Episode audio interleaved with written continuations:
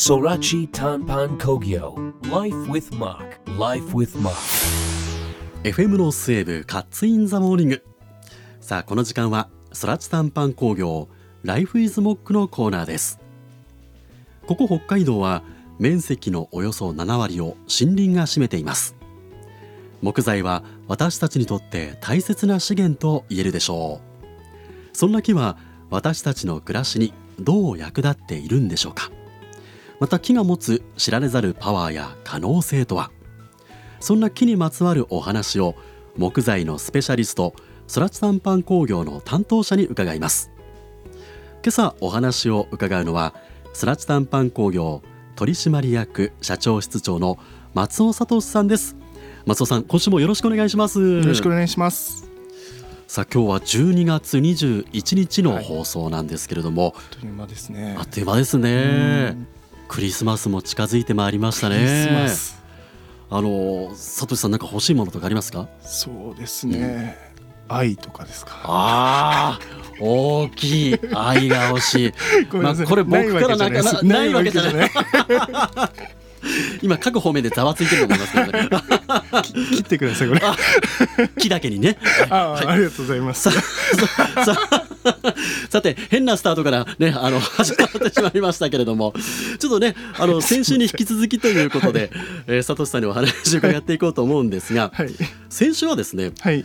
あの冬は森で伐採を行ういい時期であるなんて話聞きまして、はい。であの広葉樹の場合、まあ、作業にねロボットはちょっと使えないんだよはい。なんて話を軽くちょっとお話を伺ってきたんですけれども、もう少しねあの、はいその続きを、えー聞いていきたいなと思うんですが、はいまず実際にその作業工程っていうんですか、はい。どんな作業が行われているのか伺ってもいいですか、はい。初めにすること。はい、わかりました、まずその欲しい広葉樹の木欲しいというかあの生えてる広葉樹の木あこれを切ろうってなった時にええ。まあ冬場ですので雪がたくさん積もっててうん。それをもうねまあ根元付近までずっと掘り下げるんですね。ええ。でまあ、どこまで根が続いてるかとか、うん。まあ、実際にその木がどういう太さなのかっていうのをちゃんと確認してうん。かつまあ地面も見えない場所ですので、ええ。斜面がどうなってるかとか。うん。っていうのをしっかり確認する作業から入入りますね。これ雪が覆いかぶさっていると、はい。その下の状況っていうのはわからないと思うんですけど、まあ、そういうことがないようになんかこう夏から見てるっていうこともあるんですか、まあそうですね。それもございますね。うーん。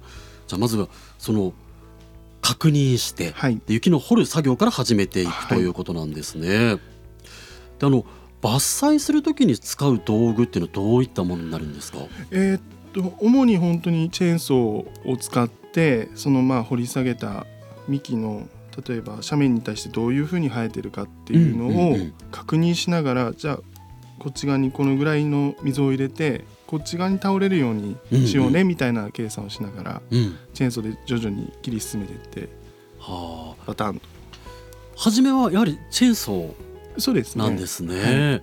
これチェーンソーを扱うといってもその、はい。木を伐採できるようなキャリアになるまではい。どのぐらいかかるものなんですか？いやーかなりまあ本当に僕がその関係ささせてもらってる業者さんに聞くと、うんうんうん。もう何年経ってもわからない場合があるっていうの。ええでそれこそそのまあ林業って本当に先週お伝えさせてもらいましたけど非常に危険な仕事で、まあ、その切り倒した木がどっち側に倒れるかとか、まあ、例えば根っこに引っかかって足に当たったっていうぐらいでも、まあ、万が一でも何かあったら大変な事故になってしまいねますんで。うん。だから本当に自然物を扱うっていう上で環境のかん確認とうんうん。それに対して、えー、とどういう角度でどういう手順でっていうのもかなりもう何年経っても分かんないものもあるっていう。いやもちろんそのベテランの方はある程度はね。うん。あるんですけど。うんうん。でもそういうお話を聞くととってもこう慎重にはい進めていかなくてはいけない仕事なんだなという感じがしますね。いやこの木のその重心を読むそのまあテクニックとかスキルっていうのははいはいどういうところで磨かれていくものなんですか？えーとん基本的にその広葉樹の葉っぱとか枝ってひ光を求めて伸び,、ていくんですね。えでなので斜面の角度に対してどういう生え方をしてるか日の光がどっちから当たってるかとか、うん。日照時間が、まあ、この周りに例えばき高い木があったりしたらどうなってるかっていうのを見ながらうん。おおよそ、まあ、重心がどっち側に傾いてるっていうのをうん。確認して、じゃあこっち側に倒そうねっていう、はあはあはあ。でその作業をする時っていうのは、はい。何人ぐらいで作業されてるんえっですか、と、けチームで動いてらっしゃる場合が多くて、うんうんえっと、僕が知ってるのは、まあ、機械もそれぞれオペレーターとしていながら、えまあ、チェーンソーマンもバットマうん。ンみたいな、えええ。それぞれいるんで5名6名ぐらいで動いてるようなイメージはありますね。そうチェーンソーをこう扱う方がはい。やっぱりこうベテランの方が多いんですか、多いですね。私が知る限りは、まあ、もちろん若い方もね覚えてどんどん継承されてっているわけですけれども、うん。でそのベテランの方にこうついていって教わって、はい。学んでいくっていうことなんですね。でその実際木を切りました。はい。でそこからその切り出した木っていうのははい担ぐわけではないですよね。これどうやって運ぶんですか？相当重いと思いますが。はうん。えっとち以前は、うん。まあ、私の創業の祖父であるあの会長はこういう伐採業者にもともと勤めてたんですね。ええその時は馬で引っ張ってたって。馬？山をですか？そうそう。馬連れてって、ええ。それに丸太乗っけて馬で引っ張ってたってへえ 今はしないですよ。ああいやでもその当時の考えもすごいですね。そうですね。で山のそのまあ高いところというか結構急になってるところも馬を連れてってってことですもんね。もともとその中腹ぐらいにあの飯場みたいなところを作って、ええずっと冬の伐採時期はずっとそこにいるらしくてそのその際にずっと馬も連れてっててはあ切ったぞ下ろすぞみたいな、じゃあもう仲間ですね。完全にねね。馬もね。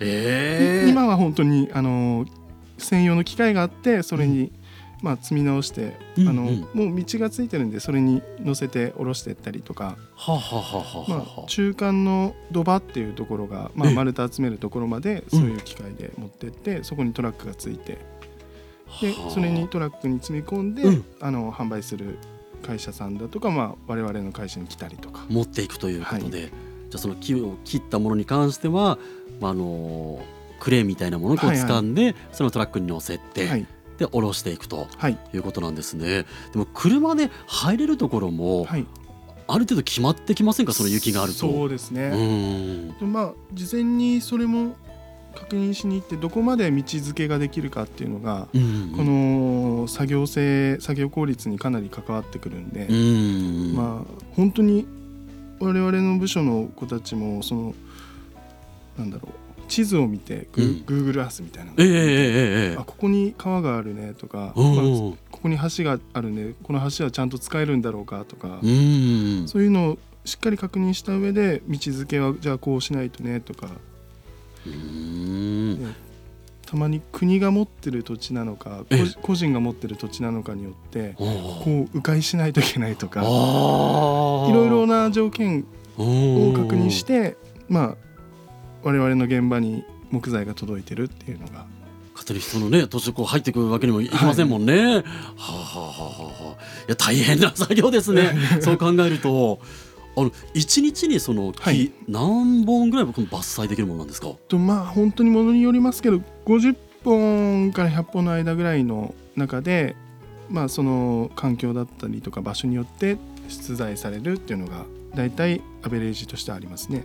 50本から100本、これ時間にするとどのくらいなんですか？えっとよく聞いておりますのが、えーその伐採業者さんは朝からだいたい夕方3時前後ぐらいまでしか活動されない場合が多くて、おお。6時とか7時ぐらいに山に上がってって、えで3時ぐらいまでずっと伐採してじゃあ今日はここからここまでねっていうのを頑張ってえやられてたりじゃあちょっともう薄暗い時間から山に入って、ねまあ、日がこう落ちるちょっと前ぐらいにこう戻ってこられるはいはいということなんですね。いやー大変な作業ですね。これを聞いているとね。まあ、僕らのその身近にある木材っていうのはね本当になんかこう大変な苦労を重ねてはい。届けられているんだなということ、えー今週学ぶことができました。本当にありがとうございます、ねありがとうございますえー今朝お話を伺ったのはスラッチ短パン工業株式会社、えー取締役社長室長の松尾聡さんでした。松尾さんありがとうございました。ありがとうございました。Life with Mark. スラッチ短パン工業 Life is Mock 今朝はスラッチ短パン工業取締役社長室長の松尾聡さんにお話を伺いました。ここでスラッチ短パン工業株式会社からのお知らせです自然に笑顔に自然と笑顔にをコンセプトに北海道の木のぬくもりを身近に感じてもらいたい。そんな思いから始まったプロジェクトブランドモック。その1周年を記念した新しいモックアロマスプレー色が誕生しました。タレントの伊藤さなさんがプロデュース。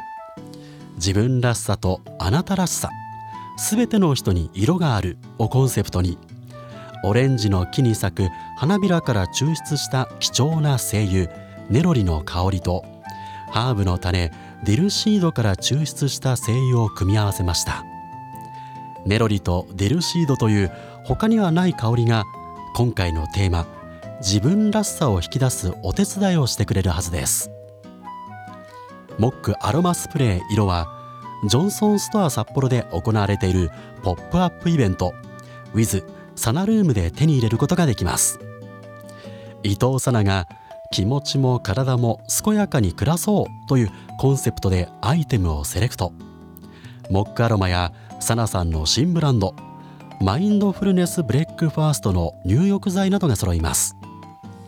参加ブランドとのコラボアイテムも多数出展26日まで開催中です。ぜひお越しください。またモックアロマスプレー色は来月からモックの EC サイトでも買うことができます。ちなみに僕勝則がプロデュースした雪は今すぐ買えますよ。詳しくはモック MOC ソラチで検索してください。